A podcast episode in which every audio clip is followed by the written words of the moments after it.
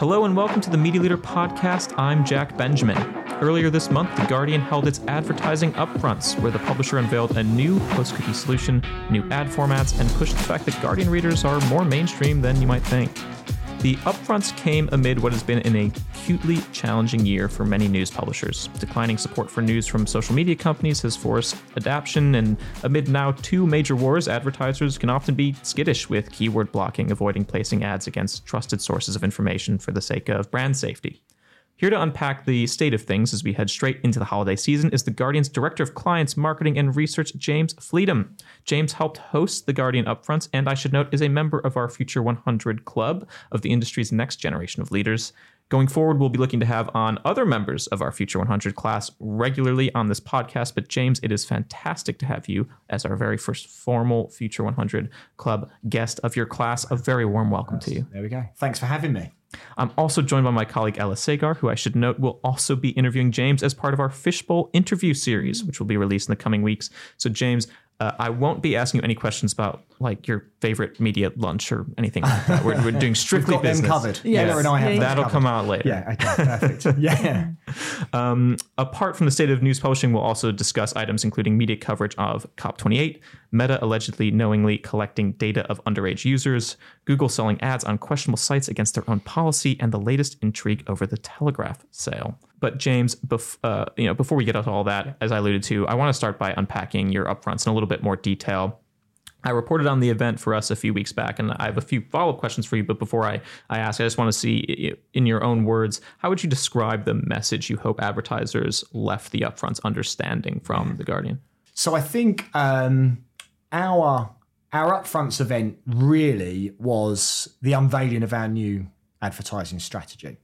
And the start point of that strategy, the insight, if we want to put it into advertising brief terms, uh, is that it's very possible the Guardian has become more famous for the advertising that we don't do instead of the advertising that we do do.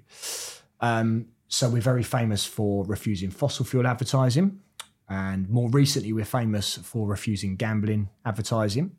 And those are decisions that make everybody at the Guardian incredibly proud, very on brand. It actually makes us quite unique. I would say surprisingly unique. We thought more people might follow suit, um, given um, modern consumer attitudes. But uh, nonetheless, that that's that's what we're famous for.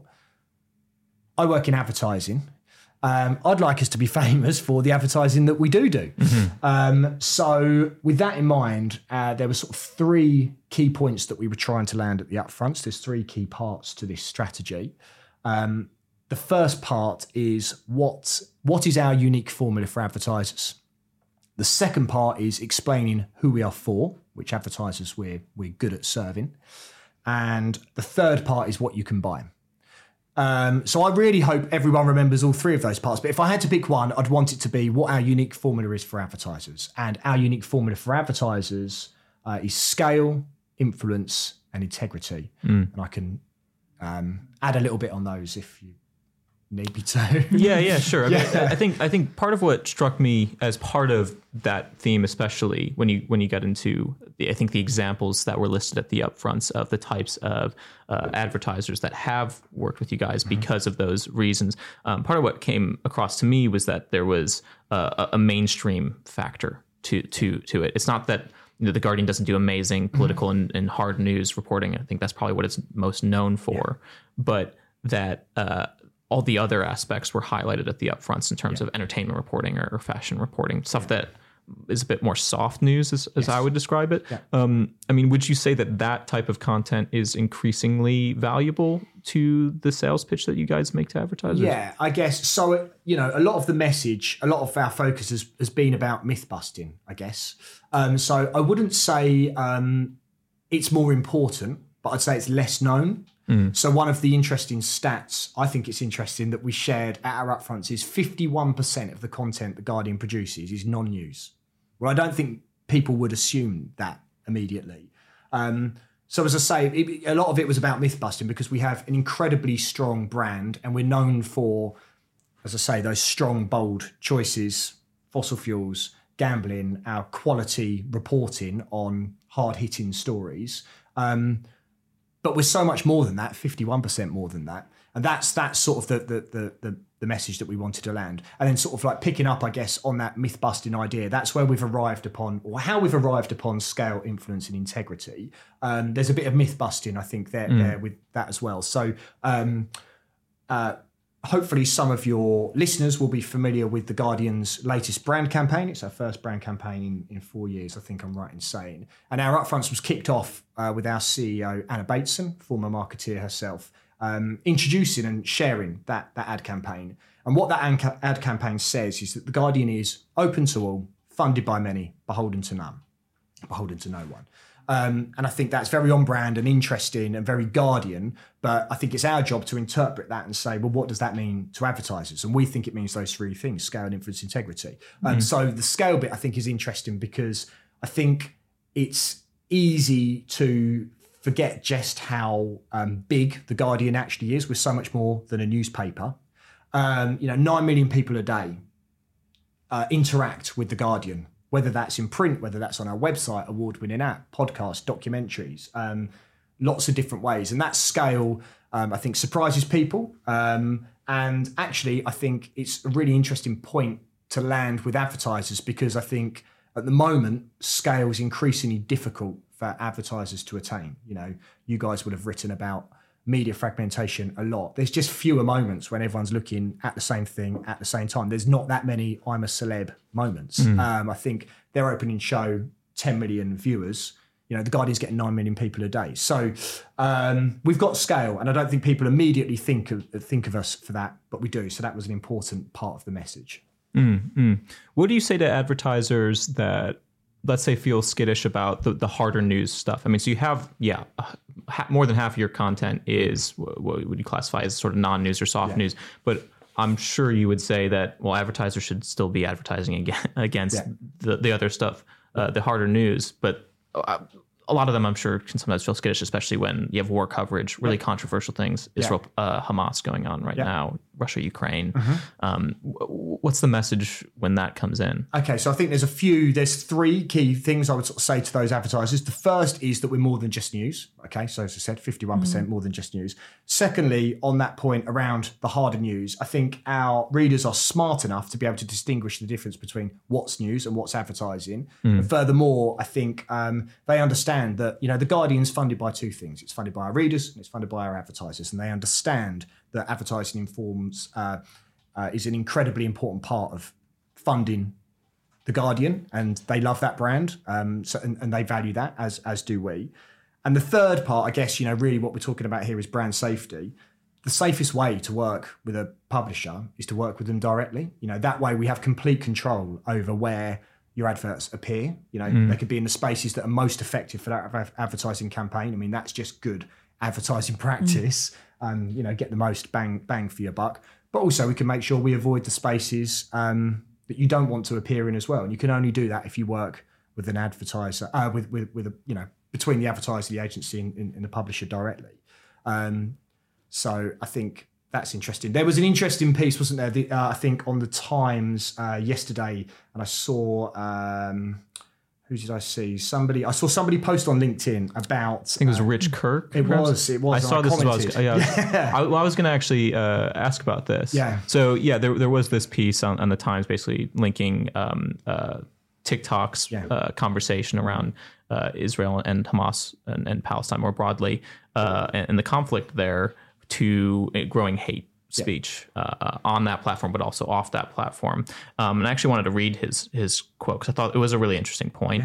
He said, "quote I wonder how many advertisers will be blocking their ads from appearing next to high quality journalism about the Israeli-Palestinian conflict on major news brand sites and apps, yet are unwittingly advertising alongside user generated content on the same subject on TikTok." Uh, unquote. Um, the point being, basically, social media seems like to him is less trustworthy for brand safety than than news brands would be, and I think that speaks a bit to what you were just saying in terms of you have more control over where the ads get placed, um, and it begs the question: Why aren't advertising be, advertisers being more consistent with their care? I'm curious, Ella, if you had any thoughts or any reactions to that post as well. I think that Rich Kirk makes a good point, and that it does seem like there are different rules uh, for social media and for publishers into what you're where people feel comfortable advertising, where rightly or wrongly. I think that's it.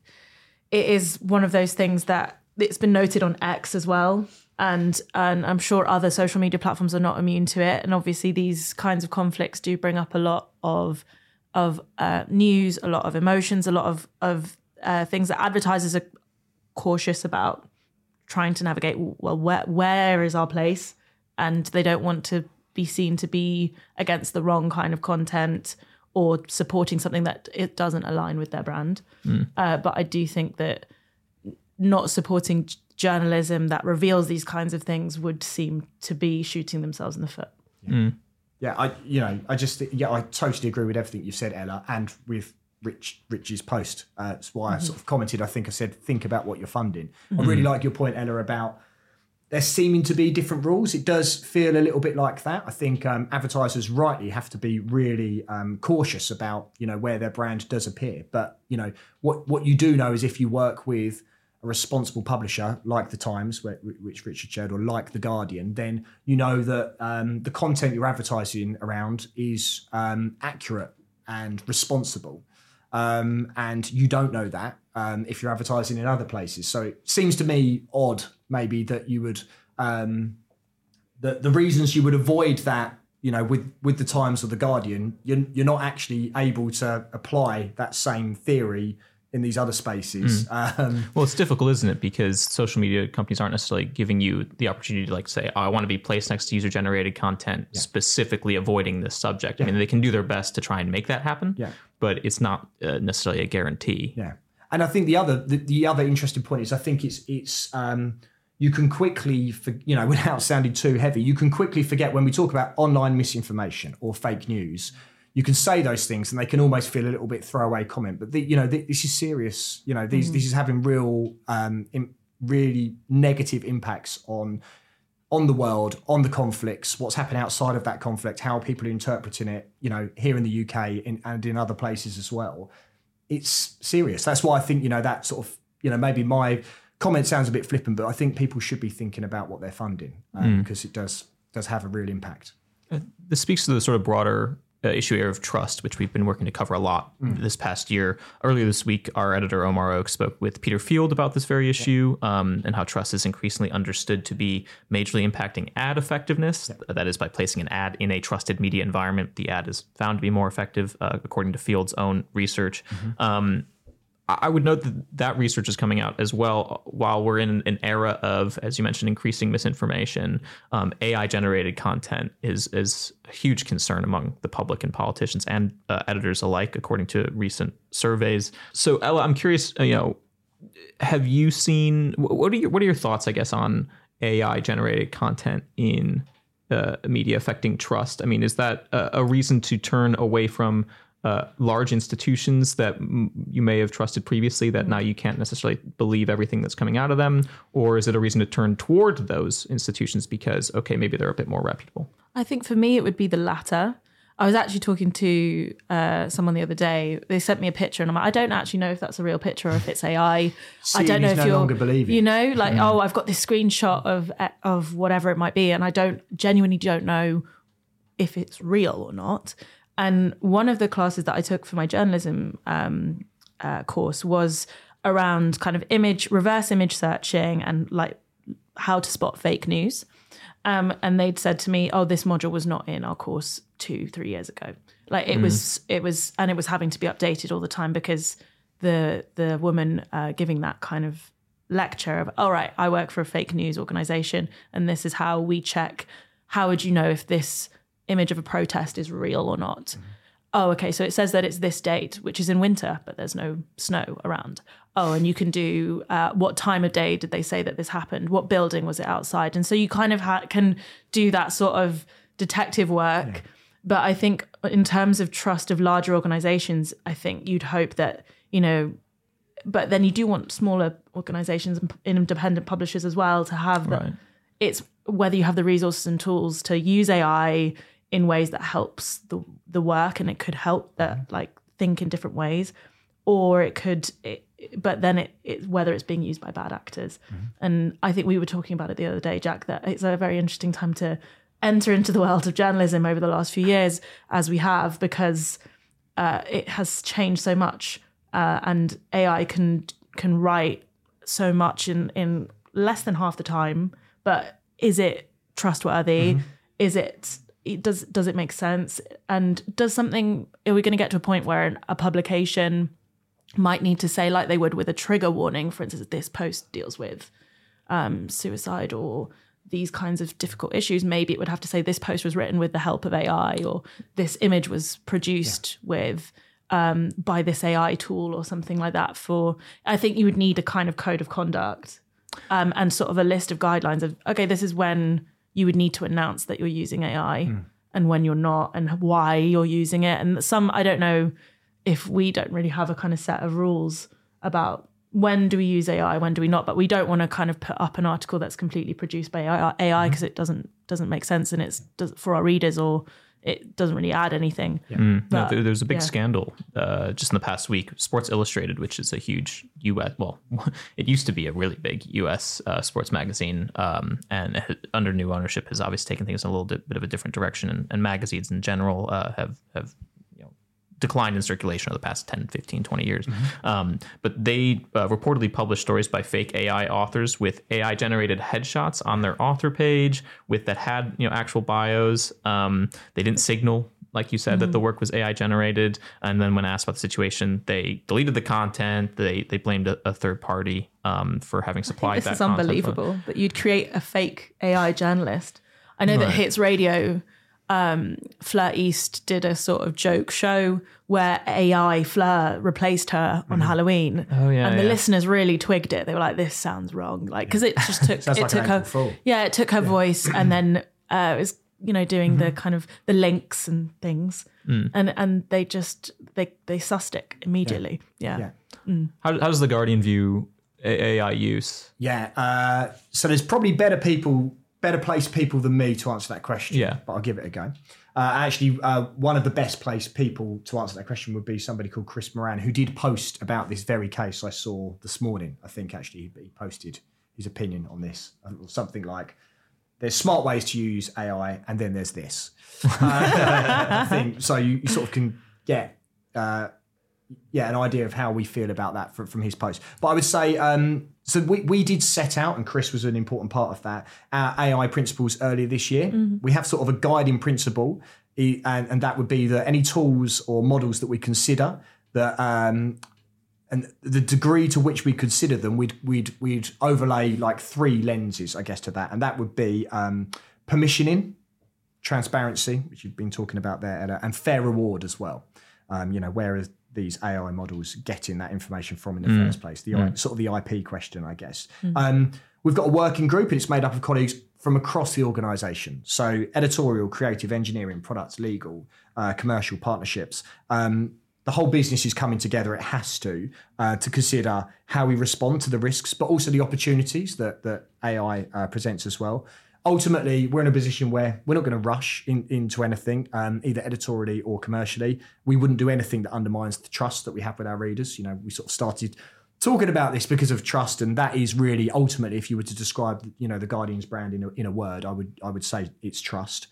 Um, at the, uh, we generative AI is not used by colleagues to produce journalism. We firmly believe that humans are best placed for journalistic output, um, and we are exploring smart applications of these technologies to understand how they can improve processes, make them more efficient, make us potentially be more creative. But we would always be uh, completely transparent about that. So there's, um, you know, that is how the Guardian interacts with our readers. It's why we have have that trust. There's uh, an interesting section on the Guardian inside the Guardian. Uh, we have a blog, uh, and you, you know, actually, anyone that wants to understand more about how we're thinking about AI, you could turn to that blog, and um, we can, sh- you know, there's much more information than I'm able to share on, on on that blog there. But um, we would always be completely transparent um, if we've used it, how we've used it. That's the nature of how we work. do you think it makes your I don't want to say necessarily a sales pitch, but generally the offer more attractive as as just as a news brand than previous? I know that it,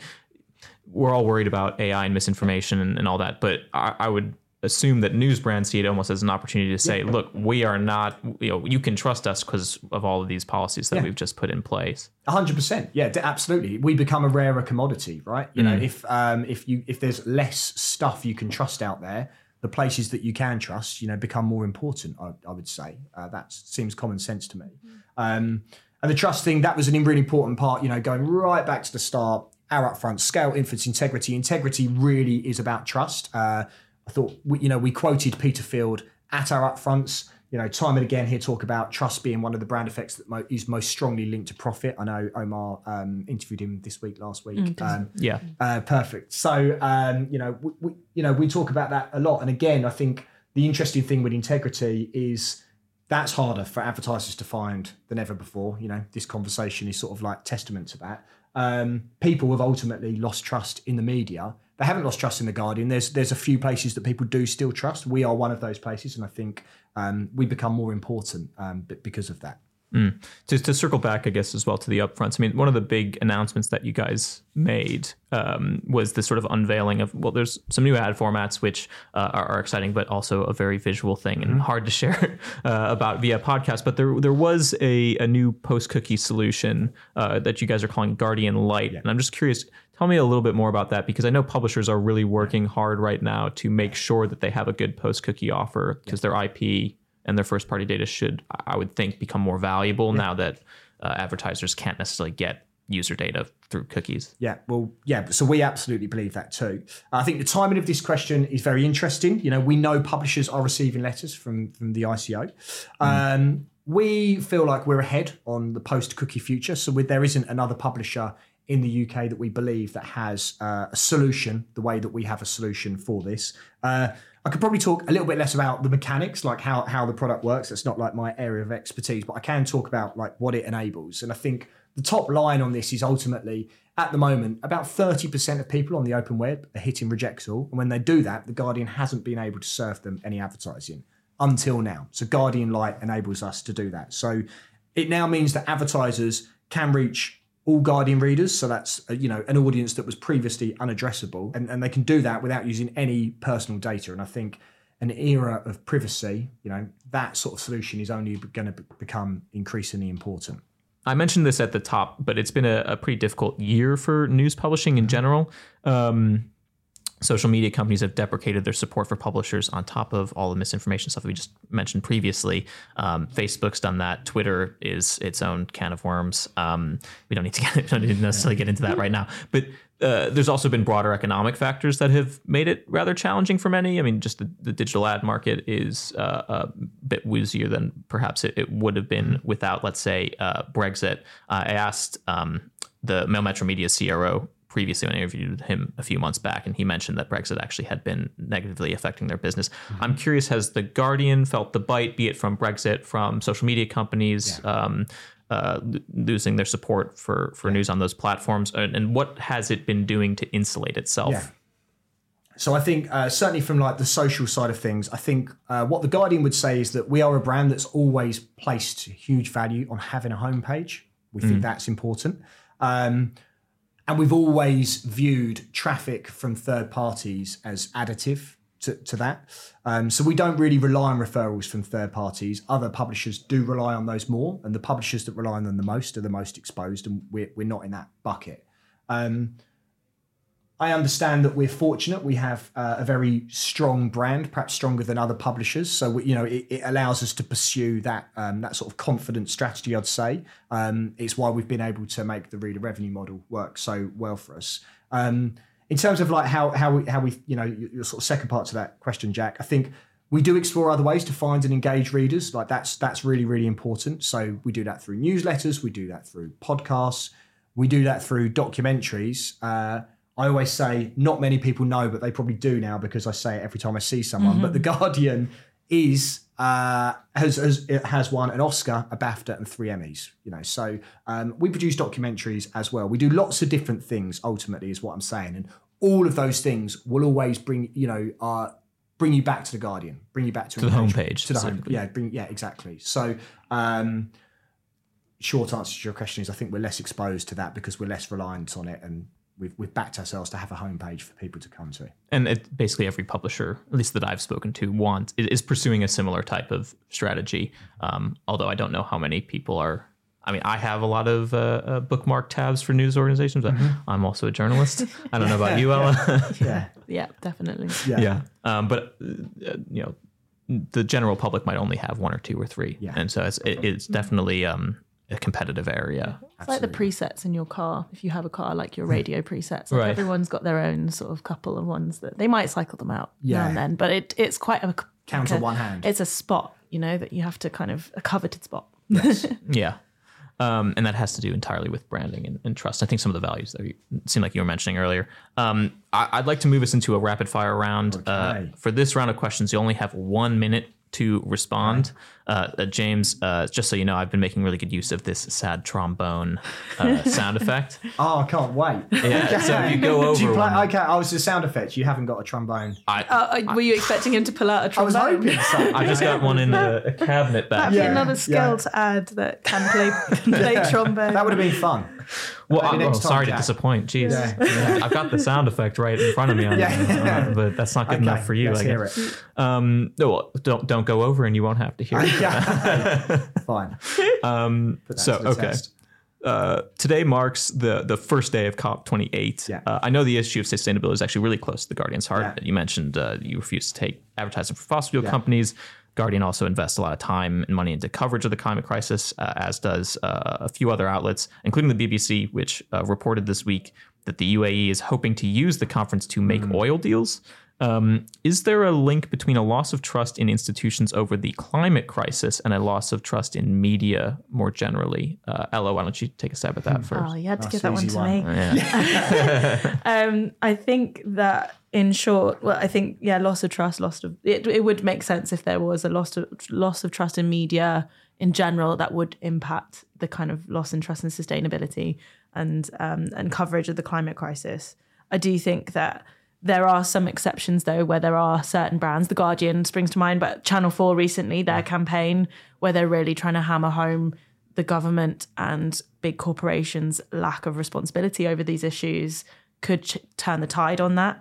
And uh, another recent campaign, make uh, for Make My Money Matter. I'm not sure if you guys seen it with um, Oblivia Uh, yeah, Colman. Coal mine. Coal mine. Oh. Yes, I saw that. Olivia Yeah, Colmine and Richard Curtis. Um, so Olivia Colman starring in a Richard Curtis made kind of ad for Make My Money Matter, which is about pensions, and not many people would know that their pensions are being invested in fossil fuels.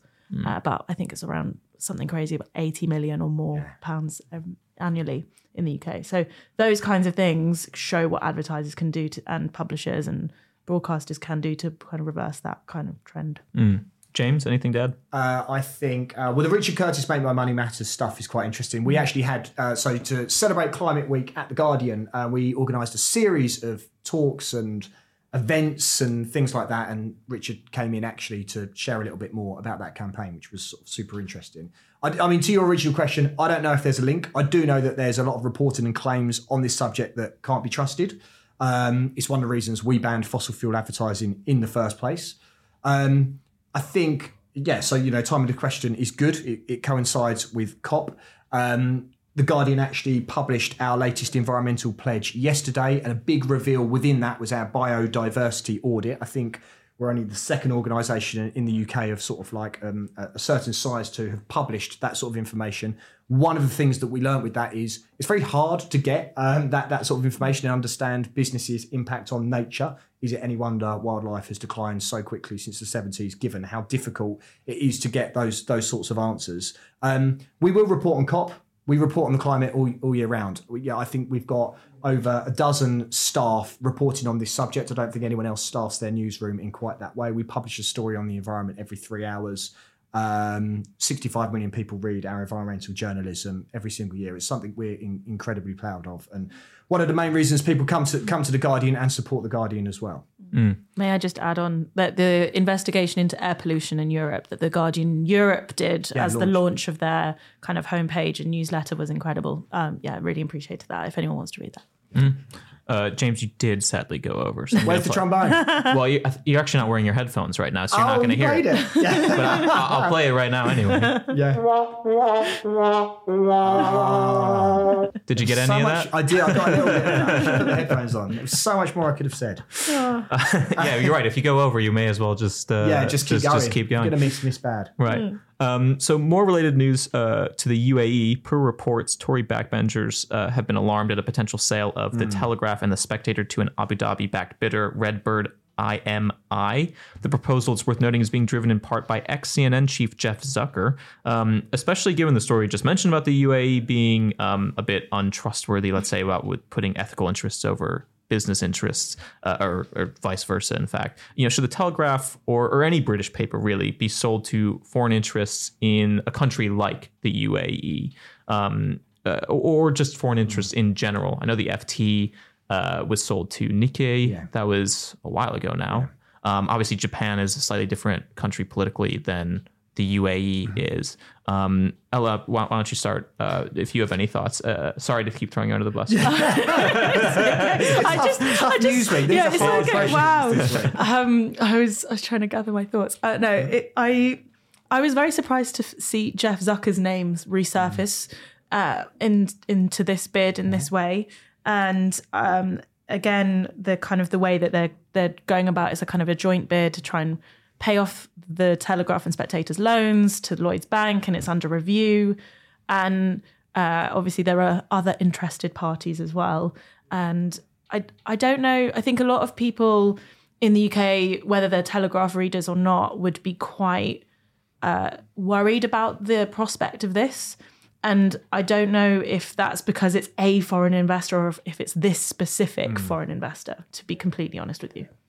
James, do you have any thoughts? Well, I think the concern with this is that the purchases are state owned. Uh, So uh, William Hague recently wrote in the Times expressing his concern for um, the UAE's commitment to freedom of expression, and I think when a former uh, foreign secretary, former leader of the opposition, not exactly known for his radical views, um, sort of says those things, is probably worth listening to. I believe the UAE ranks 145th in the RSF Freedom of Expression Index. Um, Lower quadrant, basically. yeah, low, Of yeah, the world. low, lower quadrant. So I think um, you know to contrast that, you know, we you know sort of can only speak for yourselves. I think that the Guardian, we are truly independent. We don't have a billionaire billionaire owner. We don't have shareholders. I guess what we say is we're protected from outside commercial pressures, and not every media organisation is like that, which makes the ones that are, I think, even more important. Press freedom is ultimately like a really important pillar of democracy. I think really the question on this is: is this compatible with the UK's history of freedom of expression? Mm. Mm, mm.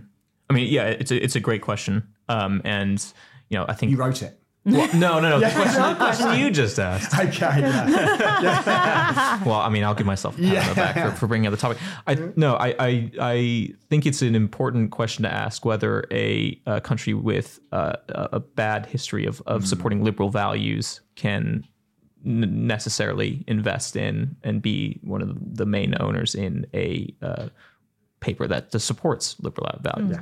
A complaint unsealed last weekend by attorneys general of 33 U.S. states alleges Meta has received over a million reports of under 13 accounts on Instagram, but has chosen to disable only a fraction of those accounts. What should be done to hold social media companies accountable for collecting user data on underage users? Uh, Ella, I'll give you a break from from going through this. James. Thanks You for giving first, me the easy James. one, Jack. Yeah, you're welcome. Uh, so uh, you know what what I'll say on this is this is in the US. I don't really know the details of this case. Yeah. What I would also say is there are new laws passing to prevent online platforms from exploitative practices. Um, we've had the online safety bill, uh, the online safety act act just passed in the Yeah. UK. That's going to come into effect in the next few months. So hopefully that will make a difference. Let's see. Yeah, for for U.S. owned companies, do you think they'll have to change their their gen, their global uh, uh, business practices because of the online safety bill in the UK? Or I think we'll have to see how it plays out. yeah, yeah. Ella, what, what what do you think? Yeah, I think the with this and the underage accounts, I think it was described in the filing or in the complaint as an open secret uh, that there were so many and that there was n- they weren't being removed from from the platforms. The other thing I'd like to note is it's not the only thing that that social media has been in the news for this week. It was the um, Molly Russell's father founded a charity um, about social media and its impact. And Molly Russell, if you're not aware, was is a, uh, was a 14 year old girl who unfortunately um, killed herself, uh, and it was found that social media and negative content related to depression, suicide, and anxiety contributed to that. Um, and he said today that um, social media companies were still showing that kind of content to people. And I think the words that he was using was like pumping that content towards young people. And that is, I think, a really big issue for young people generally, but particularly if they are really young. Like I don't think you could really uh, deal with that kind of content at any age. It's not it's not pleasant at all. But um, that's also a major issue. Yeah, I mean the the this was something that was talked about a lot at the um, Cannes event that I was just at the Conscious Advertising Network. Um, you know, talking championing about okay success with the um, passing the online safety bill, but also this is you know has a real negative impact, and social media companies aren't necessarily being held to account yet or, or have never really. Um, especially you have an issue of collecting data about young kids and then serving them very targeted uh, material based off of sometimes the very worst things that they might be thinking that any teen might be thinking. the online safety bill could be uh, a kind of an example to, that could set an, uh, for other countries to follow. That would then mean, I think, unless maybe just in the UK, if there was one bill, might not have as much of an impact. But if other countries then have their own versions, which I'm sure they are working on their own versions of that legislation, it could it could be impactful. Fines. That's the only re- the thing that would make a difference. Well, fines that are more than a s the equivalent of a speeding ticket. yeah, ticket. if they Yeah. can fine up to what was it? I think it's up to ten percent or something, or uh, maybe I'm getting that completely 10% of wrong. revenue or something? yeah, something like that. But they can they can issue pretty big fines. Yeah, but uh, I'd have to check on that ten percent number. right. a percentage. They need to be big. yeah, big. Yeah. Otherwise, it's it's not even a speeding ticket. Right, right. Uh, a new report by Adalytics found that Google has served ads on hundreds of questionable sites in violation of its own policies.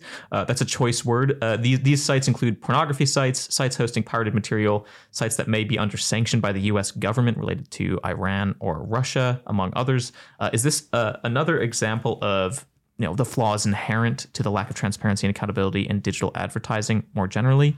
Uh, Ella, what do you think, or, or is this something just very Google specific? This isn't the first Adalytics report about Google, um, but I was looking through the report and some of the ads appearing next to the the kind of content that, and and websites were shocking.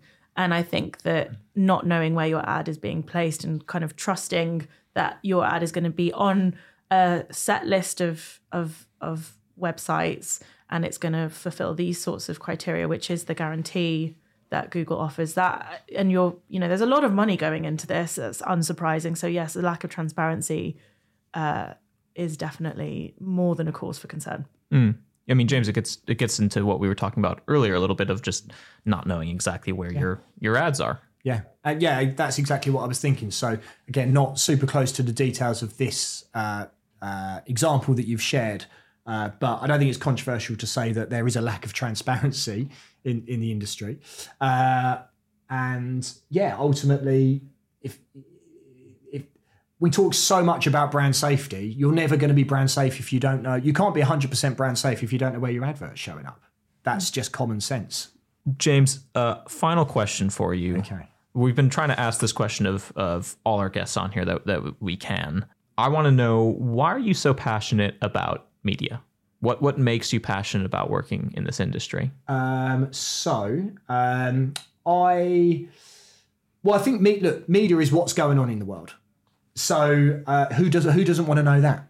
You know, I, I think you know. Ultimately, I think that's the, the, the short answer to your question. The slightly longer answer would be: um, I'm not passionate about all media. My very first job, we've probably spoken about this before, uh, was selling adverts in the back of a "Have I Got News for You" style magazine, packaging news, uh, lead chasing uh, from our fiercest rival. Yeah, plastic, and I couldn't get enough of it. uh, uh, and I wasn't very passionate about that. I am passionate about working at the Guardian. It's, you know, I love working at a place that feels like it's at the centre of something really important, surrounded by you know the brightest, most interest, interesting people. You know, helping me better understand what's going on in politics, the news, as we talked about in this show, but also what's happening in the Premier League. Uh, you know, what should I be watching on TV tonight? Um, it's just such an interesting place to work. So I'm very passionate about working at the Guardian, and who doesn't want to know what's going on? Well, I, I certainly agree as a journalist. Um, well, James, thanks so much. That was a wonderful answer, and thanks so much for for coming on the podcast. I really appreciate it. Ella, thank you as well. Uh, well, you're always here, so I can, I can thank you. I get to thank you a million Can't get times. rid of me. We're in Ella's office. All right, thanks, guys. Thank you for listening to the Media Leader podcast. This episode was edited by our production partners, Trysonic.